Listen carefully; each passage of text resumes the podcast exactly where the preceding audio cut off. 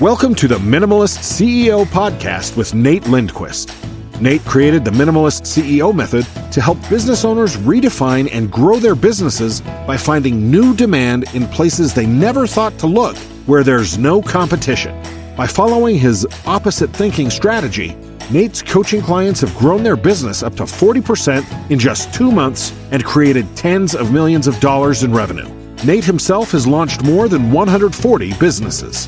On the show, Nate interviews successful business owners and experts who share the secrets you can use to have a better business and a better life. Hi, this is Nate Lindquist. Welcome to uh, episode number seven of the Minimalist CEO podcast. I'm excited to introduce our guest today. Real quick, a little bit of background in this guy. He's the president of All American Restoration and um, he's in a tough space. So, uh, because a lot of people think they know what that is, but the way he's doing it is so incredibly unique and different. He's known as the mold medic and becoming known as that through his book, The Mold Medic An Expert's Guide to Mold Removal. Welcome, Michael Rubino, to the Minimalist CEO podcast. Oh, thank you so much for having me, Nate. Yeah, no, absolutely. Thanks for being here. Now, you're in a challenging space, man. Like, you're a young guy. Uh, we're going to learn more about how you got into the business. You got a great team. You're, you're doing business in the millions. You're helping a lot of people, but a lot of people think they know what business you're in. And I think, let's face it, the, the restoration space is a jack of all trades business where they're like, I can fix that. Oh, water damage, no problem. Oh, fire. Oh, you had a storm. So um, if you could tell us about yourself, how you got started in your mold remediation business, and let's get down to it. Yeah, yeah. So um, my dad has been a restoration contractor for 25 years, and what he does primarily is fire restoration. So as you mentioned, yeah, there's a big disparity about which type of restoration you want to go in. You want to do all of them. You want to do some of them. For me, you know, I I, I wanted to select a niche and go with that. And uh, I moved back home right around when Hurricane Sandy. And when I say move back home, it means I came from completing college back to the area my parents were in and, um, you know, I said I wanted to work for my dad and, and kind of learn more about what he did. And construction was always uh, curious to me because let's face it, if you're a handy guy, things are a lot easier in life when it comes to owning a home, right? Mm-hmm. So as I started diving in, um, you know, I started seeing a lot of mold, uh, a lot of remediation that that needed to take place, and I I started uh, basically heading up this whole sector of mold remediation for my dad's company, which was called JMC Contracting. And little by little, I started going to homes, and uh, I was the the first guy at the door doing the estimate, managing the process, uh, you know, going from A to Z. It was helpful that my college roommate uh, was in the mold space as well. He was doing mold testing, and so you know, I would I would basically get some jobs from him. I got some jobs through just my dad being in business for so long, and and I really started to hone my craft. One of the things that really prompted me to focus more on mold is is this job I'll never forget in Brooklyn, New York. Uh, I'm at this woman's house and she's really, really sick. And she's telling me how she just had remediation done a, a year prior, right at the onset of Hurricane Sandy. It was just one of these big national companies kind of flew in, you know, like they always do when there's a big storm, they'll come in for this relief. And um, well, there's so much pressure on the restoration space when you have a big storm like that. You know, you're you're trying to get in and get out as fast as you can to help the next person. And I can understand that type of pressure.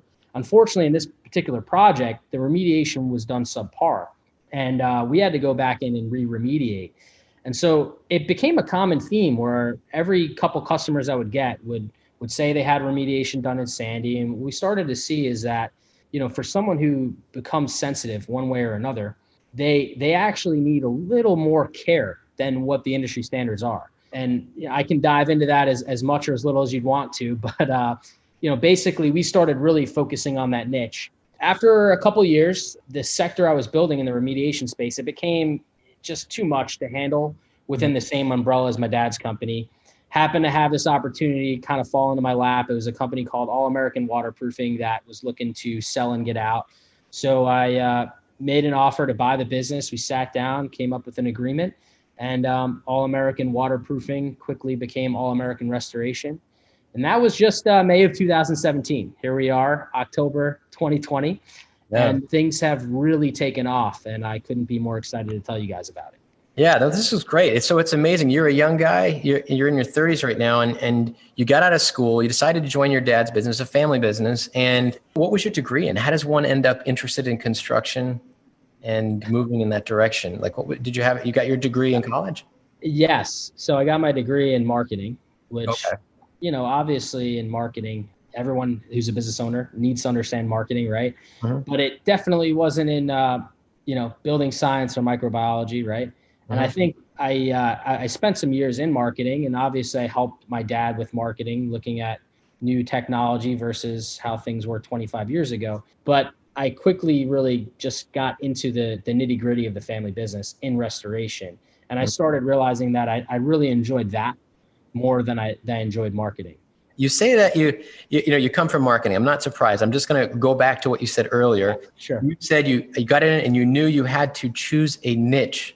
So that's that is a, an intelligent statement to make. Now i know choosing a niche means choosing at that time choosing what you were going to be interested in yes. but also choosing what the business was going to focus on is that right that's true yeah you're right there yeah. So, and I think also, I also notice a fascination. You're talking about going to a woman, going to a woman's house during was it Hurricane Sandy? Is that what you said? Well, it was shortly after Hurricane Sandy, but yeah. yes, that was the the main culprit that caused the damage that she was concerned. Flooding, and she had mold, and you had and you talked about re remediating. So it's interesting because I think about with minimal CEO the number of businesses who have been using band-aid solutions, who have been doing hope marketing, gambling, hoping that they're going to improve and scale their business. And that's when I get the call at Minimalist you know, I'm a contract CEO, a growth advisor, and I work with companies to turn around, to scale, to grow. And what I find most of the time, most of the time, is that everyone's being informed about what they can do with their marketing, but they're not being told what's the root cause. And that always goes back to helping systems. How can you help more people? Is it really helping? So I'm looking at what you were doing, and I think you had that figured out really quick that uh, just because someone had a remediation didn't mean that it was done right, that it worked, that it was getting the results. And you saw a, a sick woman in her home and you cared. So you have a bit, you have a caring, use your feelers out there to care for people in a business. Let's just face it. When you look at the restoration space, it's not exactly the touchy feely, let me care about you and your family kind of business. So tell me about, let's just go in here. How did you start to shift gears into becoming this niche re-remediation service for mold and said like this is a health issue like i got to yeah. care about people's health well it started there um, and then i started seeing this pattern where uh, i'd get a call somebody would have maybe hives all over them brain cognitive difficulties uh, you know a range of systems that uh, symptoms that can accompany mold exposure and some of the byproducts that mold can create and mm. when I started seeing this pattern, you know, in my mind, I'm like, you know, this can't be a fluke, right? This has to be a real thing because this is happening way too often for it to not be a real issue. And I started honing in on that. And, you know, I, I called uh, my my college roommate at the time, um, you know, Corey Levy. I called his father, who's also been in the mold space for 20 years, and that's he's he's basically a pioneer in the industry of what he does. And uh, you know, I, I, started asking questions. You know, why is this happening? How does this happen? And you know, they started explaining to me how how things were working and what they were doing and why they were doing it. Are you talking about from the mold perspective, or from the property, or maybe a little bit of both? I'm talking about you know from from the mold perspective and how it can impact somebody's health. You know. Okay, so you're you're going into a situation. You're actually looking at a segment of the restoration space mold remediation and you're starting to deep dive saying i want a diagnosis here. What these houses are sick. Is that you're finding yeah. houses that are sick and the sick house is making people sick. Is that right? That's exactly correct. So you're you're in a lot of ways it, it's it's funny your book's called it's uh was it let me just look at the mold medic right? Yep so you're now going in with your with your medical bag saying like first of all you're telling me these things that you're seeing you're also having these things in your health. At what point do you start to feel tooled up that you can start to speak to these things with customers? Well, I think probably a year, about a year into it. You know, I, I really, it, once I became passionate of it, you know, for me, um, anything that I'm passionate about, I, I get obsessed with it. And I, I started diving into this. I started meeting with doctors, talking to doctors, seeing if they had clients who had the same problem where they felt that their home was making them sick. Um, I started to ask them questions. You know, what is it about mold that makes them sick? You know, I started to learn about mycotoxins, which is a byproduct that mold creates. It's like a self defense mechanism. It, it, creates this toxin. The word myco stands for fungus, and toxin, everybody knows it creates something that enters the body that actually produces a toxic effect. And I started looking at this, and I, I would have never guessed five years ago, you know, prior to me starting this, that mold produces toxins. You know, it's just something you never hear about. I mean, when I look at when I look back at mold in a snapshot in time, you know, I look back at the way people used to do things, right? It was throw bleach on it, paint over it, right? It's no big deal. And there was never really this this massive concern for the health effects that mold can create. And I think this led me down this path of really trying to understand were we wrong? Am i am i am i going down a, a path that doesn't need to, to be gone down? And by learning more information and by talking to the clients and you know when i walked into somebody's house i wouldn't just assume they were sick or lying or whatnot. I would ask them questions. What are you experiencing? Right? And i would i would start to correlate that with other clients. And the data just started lining up. You know it's like cognitive difficulties allergy like symptoms you know, skin reactions. And did you and talk like, to uh, did you talk to any medical universities, any doctors? Did you talk to any healthcare practitioners? Yeah, yeah. So one of the one of the biggest doctors who happens to be you know very uh, well known in the mold space. Her name's Tania Dempsey, and um, I, I got to know her by actually her having a flood in her own house and having some mold issues in her house. Wow. And and and I got I got to not only do the project for her, but I got to really understand like every what she's treating people for, binders and all, all the different types of of supplements that they'll put their clients on to help detox mold from their body.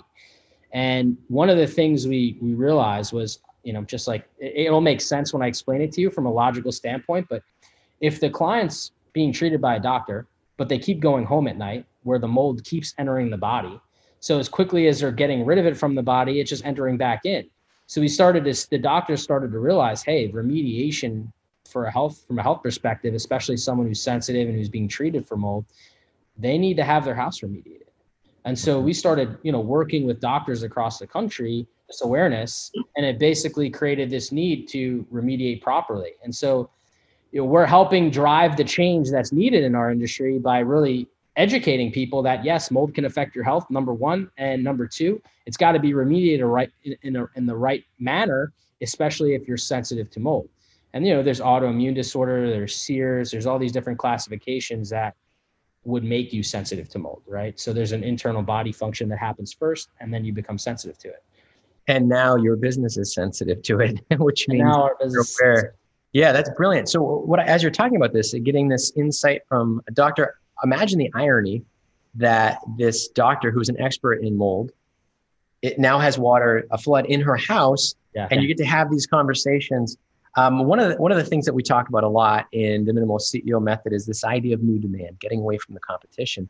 And i think you've really hit the nail on the head. One is the seven new demand gold mines and there's seven questions that we teach our clients to ask that just open up their mind beyond the normal business. And you've already started to do that. You've already started to look at that and it's it's the kind of i guess diagnosing the things that most people ignore when it comes to building a business that actually helps. A lot of people are like just sell more of this go do more remediation. But instead of going to do more and get more projects it sounds like you've gone deeper to make the work that you're doing more helpful more quality more meaningful. And um, now you also talked about your passion for it so you do you feel like with what you're doing, you've moved from being in a business to being on a quest? Yeah, I, I like when I wake up in the morning, I'm excited to get up and go to work. You know, and it's that's I think that's that's something you have to be really uh, passionate about because everybody knows what it's like to basically you know get up and go to work and you know not really feel like they're an important figure like they're anything that they're doing is really productive and I think that's really important. The fact that if you're not happy in what you do, you're never going to be as successful as you possibly could than if you were to find something that, you know, would would make you excited about. Yeah, that gets you excited. You're on that. So, in something that we that uh, that you're speaking to, it, it's very close to what I call discovering your true gifts and your calling. You've got the business piece. You've found out, you've become fascinated with helping people. You found a place that you want to really dig down and share your gifts. It's called now. I'm gonna. Can I ask you the questions of the gifts formula criteria to see if this sure. satisfy? Find out if you satisfy the gifts criteria in any business, you're positioned to grow uh, dramatically. Now you've you've more than uh, doubled your business each year. You're on track to almost double it this year. You're in the multiple millions at this point. You got a lot of happy customers.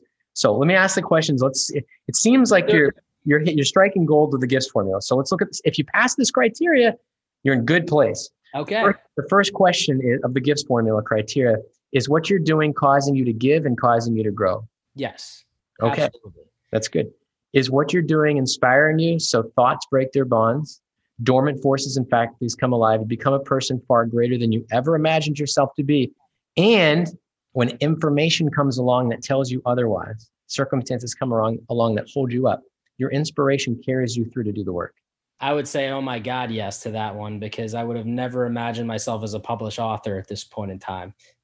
okay, this is good. Published author, and, and and the thing is too, what I see here is you're uh, you're bringing what you're doing to the world. I I almost see your business as a, a restoration and remediation, but then I also see there's a massive public service, public awareness campaign here that's needed, not just oh, to yeah. your business, but because like, hey, people, other people in this space, they need to know what their work may not be accomplishing. And they might need your help for that. And that's something that we could talk about. That's one of those gold mines. They don't know the damage that they might be causing by not knowing the whole story. And that's true. It's really true. I mean, the, the information that we're that we're giving out is is really game changing. You know, we I, I, did a conference at the Indoor Air Quality Association this past year, and you know, basically, it's it's an industry type of conference where other industry professionals go there. And everyone i was a keynote speaker where i got to talk about what i'm doing and how you know i've adapted the industry to really service this subset of the population that needs it.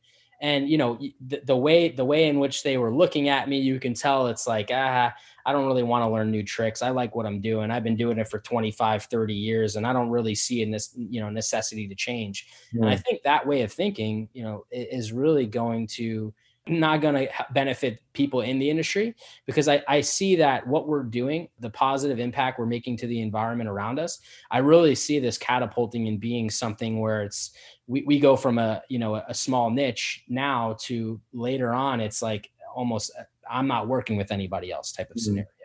And, and obviously there's going to be other companies that are going to get into this as, as things start to track and catch on. But it's really cool that we're able to help inspire the change and, and be a part of that. Well, and I think there's something powerful in setting the standard. So we have the G is good, the I is good, the F is in the gifts gifts criteria. Back to that is uh, focus. Are you willing to focus on only this? Do your one thing that it's doing makes everything else easier and necessary. That's a quote from the One Thing book, which I love. Or you could talk about essentialism. The idea is this the necessary few? Are you willing to focus only on this and say no to just about everything else so you can absolutely master it? Absolutely. So there was there was a point in time where I had other businesses that I that I started and incorporated, and the idea was, well, I, I follow this old adage of you know you need multiple streams of revenue to make it in this world, right? And and that was that was a, a measure of success. And I started to realize, man, if I want to if I want to grow this thing to a to a national level, um, like like we've been kind of slowly doing, it's going to take a lot more time and effort than I'll, I'll, ever be able to imagine. I have no time to work on other things. So right. all these other ideas that have popped in my head that are, you know, sound ideas, um, I've just said, you know what, forget it because this needs all my attention if I'm gonna if I'm gonna grow this thing. Yeah, that makes sense. That's awesome. So you got the F down, the focus. So the next is T. This is a loaded one: tools, talents, and teams. Now there's a principle behind this. Uh, it's it, the idea is: Are you willing to be resourceful instead of having limited resources? And the way that I describe it in the minimalist CEO predictable demand method is ask when you ask how, you get stuck. It's like, how am I going to do this? How am I going to solve this? And we automatically want to go get a book. We want to go. It's like, wait a minute. If this isn't my gift, if this isn't what I was put here to do, if this isn't my quest, my calling, my one thing, if this isn't this isn't what I was supposed to put on this earth to, to help other people in my helping system, then I need to ask who instead of how. So if you look at how, how is huge, overwhelming, waiting, which I love. I, like I love I love acronyms. I love analogies and metaphors. But for teaching, a teaching tool, how means huge, overwhelming waiting. And the number of times where I see people teaching a course, teaching a program, but you find out like in many, many spaces uh, that they teach a course like digital marketing or they teach a course in, you know, a certain trade. Most people that take a course dabble. Yeah, that's a very true. small percentage that actually do anything effective with it to to attain the objective that they had set out to accomplish when they signed up for the course. So learning is a delayer. Now, I'm not saying you don't want to learn, you don't want to grow, but it should be all focused on this one space. So if I'm looking at when I'm team building in any company, whether it's a half million dollar company, a startup, or a $20 million company, I'm always looking at, is this the one thing? And then um, I say, who can help out? Who can we plug in who's already getting world class results in this space? So the T for you, the question is, are you willing to access, tap into tools, talents, and teams where they're going to be better at it than you are, where you can get resourceful far beyond your experience level, your skill level, where you can have some world class people just win the day they start. Oh yeah. I mean, you know, look, I I can't claim to know every single thing there is about my industry, mold, microbiology, or a business owner, right? And so I think you always need to bring you always need to surround yourself with people who are better than you, who are smarter than you, that you can learn from if you're the smartest person in the room at all times, you're never going to learn and grow, right? And we as human beings always need to keep expanding, right? And and that's it. If you don't expand, you contract. So I have a business consultant right now who he basically is more of a, an accountability coach, I would sure. say. And what he does is every two weeks we get we hop on about an hour call, and um, you know he makes sure that I'm on deadline for all the things that I was supposed to complete between between those two weeks where we talk right? Mm-hmm. and so just having that part of it has been really tremendous for me because as you know being a business owner if you don't get out of bed that day nobody's there to hold you accountable or fire you right? You need somebody that's going to really keep you focused right? And keep you um, on, on target to really meet your deadlines and continue to grow the business so i would say absolutely i mean i'm i am open to surrounding myself with with people like yourself who can help in ways that I never thought possible. Mm. And um, I, am always looking for for new new things and and looking to expand, continue to expand. Awesome. Now that's the kind of open mind I, I notice when the best leaders surround themselves with people smarter than they are in places where you know what that's not your one thing. So that's yeah. cool. Yeah. I dig it. Okay. Well, so I, let's let's go to the S then. The S is yeah. service. Are you willing to ask the question, how may I serve? And is what you are giving and doing for the world right now your absolute best, highest and best use of resources to serve the world? I think so. Um, yeah, like I said, what we're doing is is really an untapped niche. Um, so I think it's it's much it's really needed. And as far as service goes, just just so you can understand the type of person I am, I'll lose money on a project to make sure that we guaranteed to deliver what we promised them. And it's happened before right? Because we're we're in we're in microbiology. We're in sort of an unknown. We'll, we'll have a project where we promise that person we're going to solve their problems. Here's the amount. This is the contract. And maybe when we when the post test comes back there's still a, slight elevation somewhere. We have to go in and find it and do extra work than we, than more than what we thought we had to do. Yeah. and for me servicing the client is the most important thing right? So money is the secondary. The money always comes if you do what you say you're going to do and actually solve somebody's problem.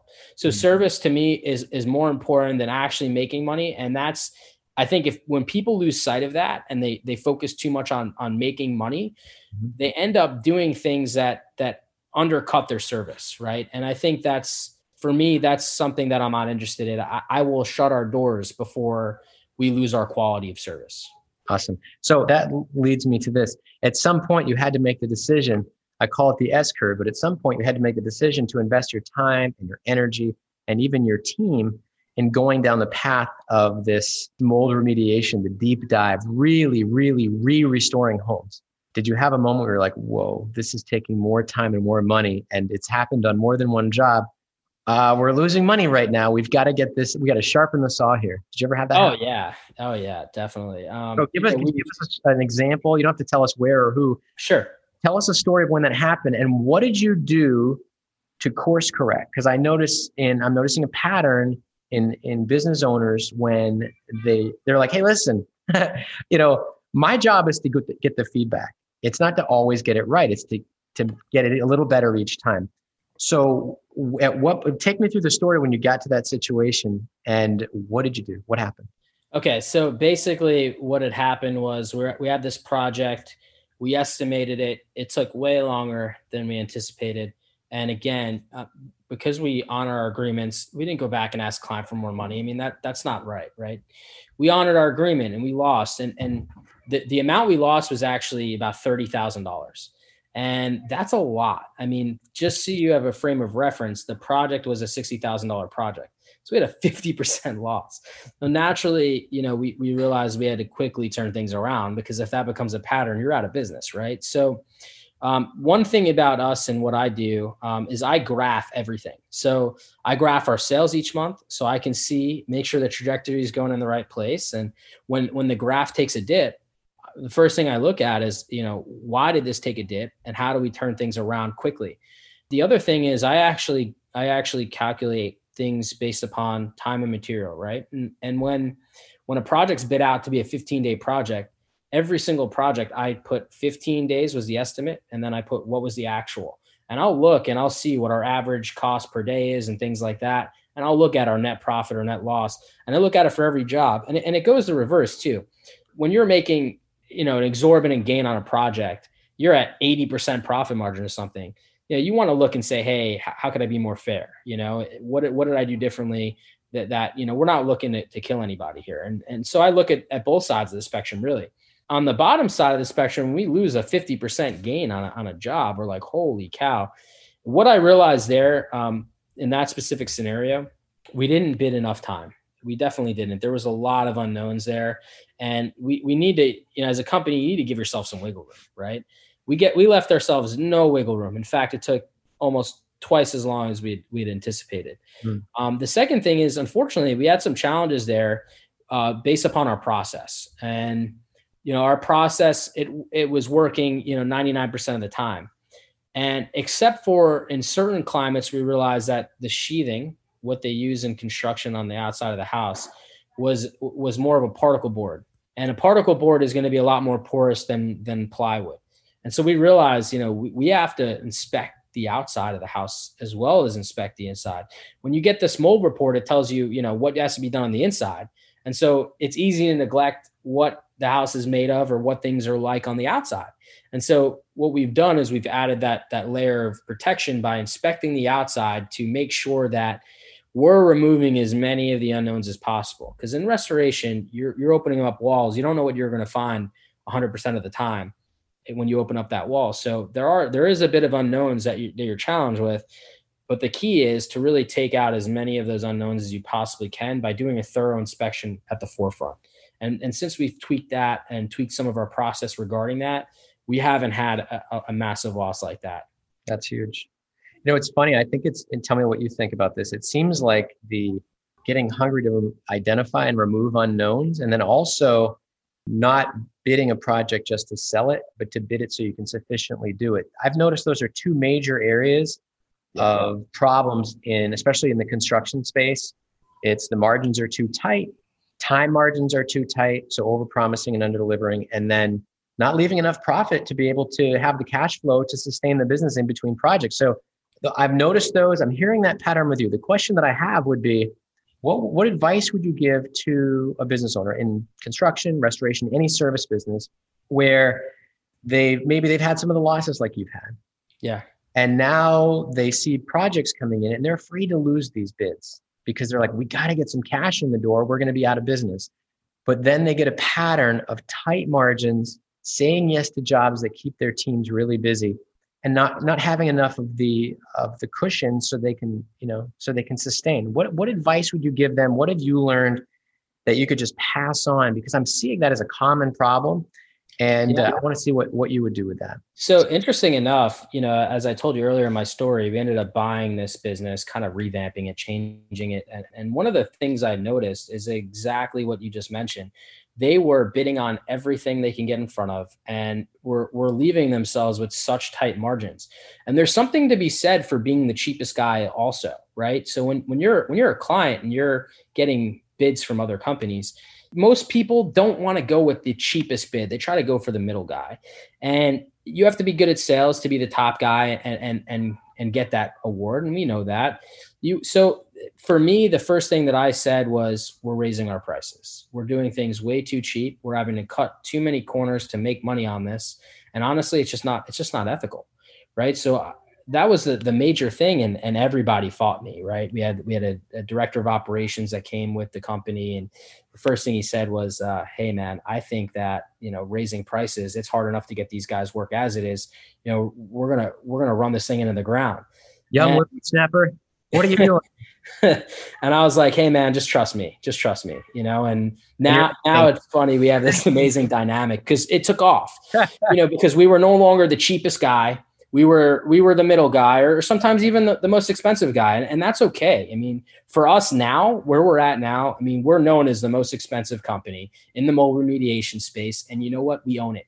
It's okay. It's yeah. okay to be expensive because were you nervous shaking shaking it up when you got into the company the first time to say, listen, we're changing the way we're doing things? You know what? I was hope nervous. I'm right. I hope I'm right. I, I, was I was nervous, but I, I had this, I don't know, this intuition almost like, mm-hmm. you know what? We're gonna deliver a better product. So it's okay. We can justify being expensive if you actually nail nail the service end of it right if they get a better product the service is impeccable they'll be happy to pay for it you know and I, I really that's the, the best advice I can give on this subject is don't shoot yourself in the foot. You know, know what you're worth, figure out what your product is, and explain why you're more expensive. You know, once I decided I'm not competing with the rest of the industry, I'm going to be a cut above the industry. That's when I really started to take off because there was a need for that. You know, nobody when you're in the same pond doing the same thing everyone else is doing with the same pricing, you're not standing out you know, and and everyone's just going to go with whatever estimator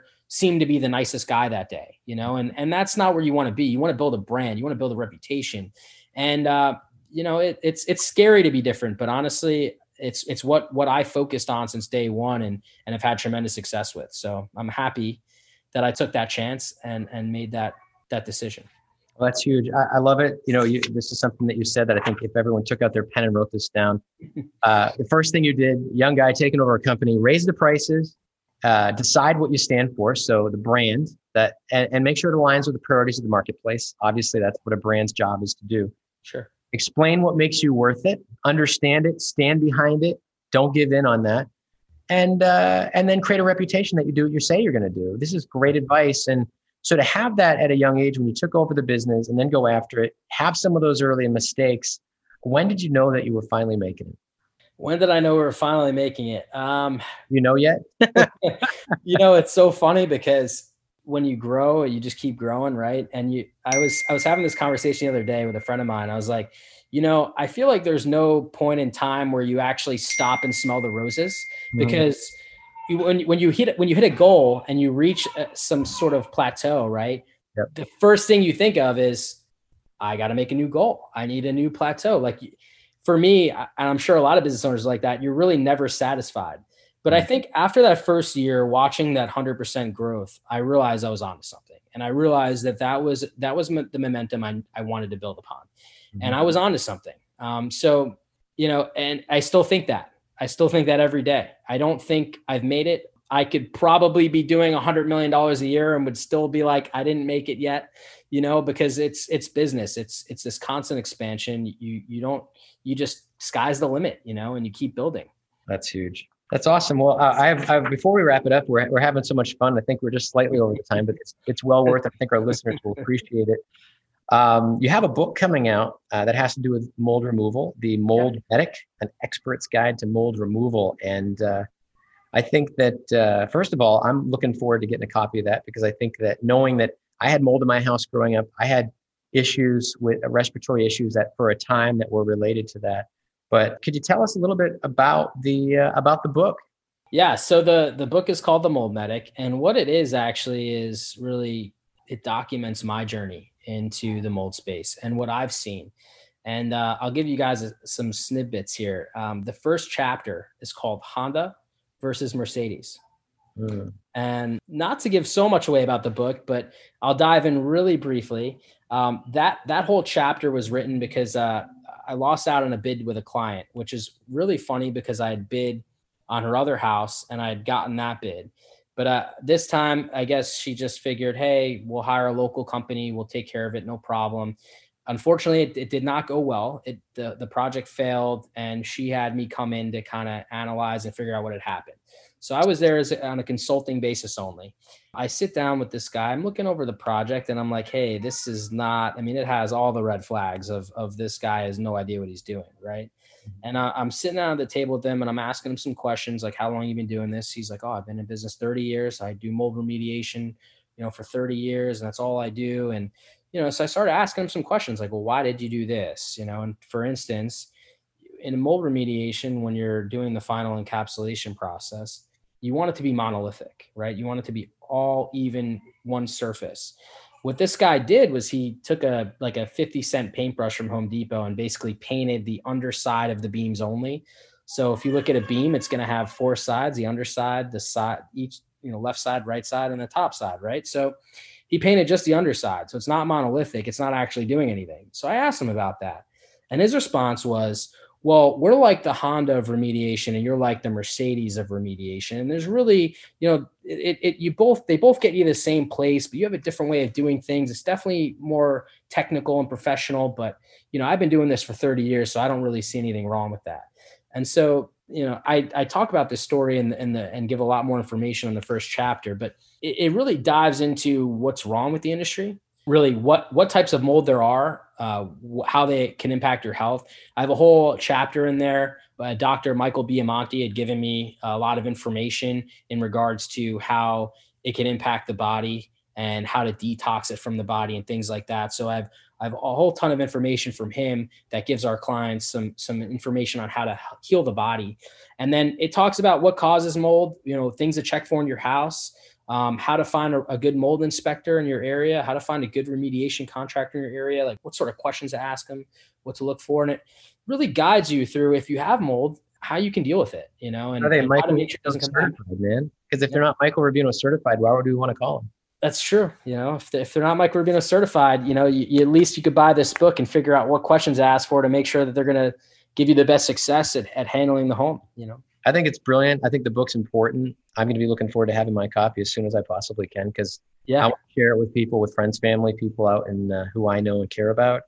And um, I think probably the best pe- thing people could find in the book is if there's a reference to how to get in touch with your company. So I think that might be the first piece of research. Um, speaking of that, uh, now that we've covered so much ground, if people wanted to get in touch with you, now that we've had this, obviously we can put it down in the show notes, but where would they go if they had questions for you? They wanted to learn more. They wanted, I mean, obviously they can go to your company website, right? The uh, sure. All American. So they can go to allamericanrestoration.com. Kind of a mouthful. I apologize for that. They can also email me at Michael, M I C H A E L, mm-hmm. at allamericanrestoration.com.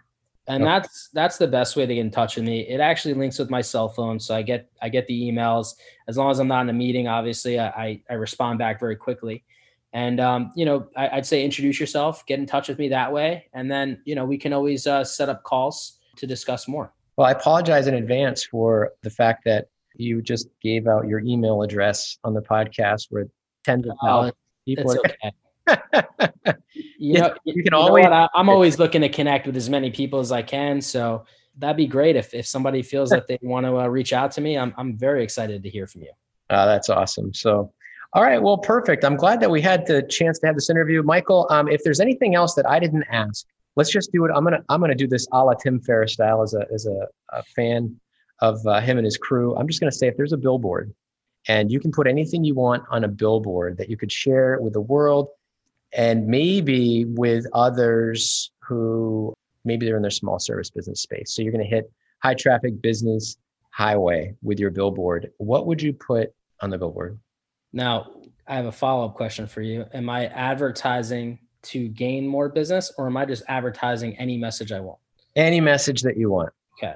not a marketing message. I mean, unless you want it to be, it can be, it's really up to you. But I think it's like, hey, listen, you're going to have hundreds and hundreds of thousands of people a month seeing this billboard driving by. What you know what? Honestly, here's what I would say. Um, because I'm trying to be more philanthropic. I have a uh, foundation that hopefully will launch soon that's going to give back. I'd say this billboard should say, believe in yourself and trust the process. Because if I didn't believe in myself, you know, many years ago, I honestly would never be here. And, you know, to write this book, even, right? I mean, growing up, I had English class. I, I wrote, I wrote, and the English teacher said I was pretty good, but I never thought I, nobody ever told me you were, hey, you need to be an author, right? And it never crossed my mind. But I had information that I needed to get out there, that I needed people to, to read and understand, and, and I needed to educate people on what's happening in this space. Mm-hmm. And so I wrote a book and I believed in myself and I trust the process and I and I got it done. So I'd say believe in yourself, trust the process is what I'd want to what I'd want to advertise out there. And I think that um, if enough people believe in themselves and they really just trusted the process of doing everything you need to do every single day, like it's your last day, and and keep moving forward, th- then I think everybody would be well off, and and we we live in a much better world. Michael, this has been an awesome interview. Again, for everyone listening, I just want to share with you. Uh, I'm really glad that everybody had the chance to spend the time with us here at the Minimal CEO podcast. Thank you, Michael Rubino, for being our guest. Thank you for having me. I really appreciate it, Nate. Yep, you bet. This is Nate Lindquist with the Minimalist CEO podcast. And thanks for listening. We'll look for you in the next episode. And in the meantime, believe in yourself, trust in the process, and do what you say you're going to do. And why don't you cut something away that isn't necessary add something that has huge helping value and then see if it's helping. We'll talk to you soon.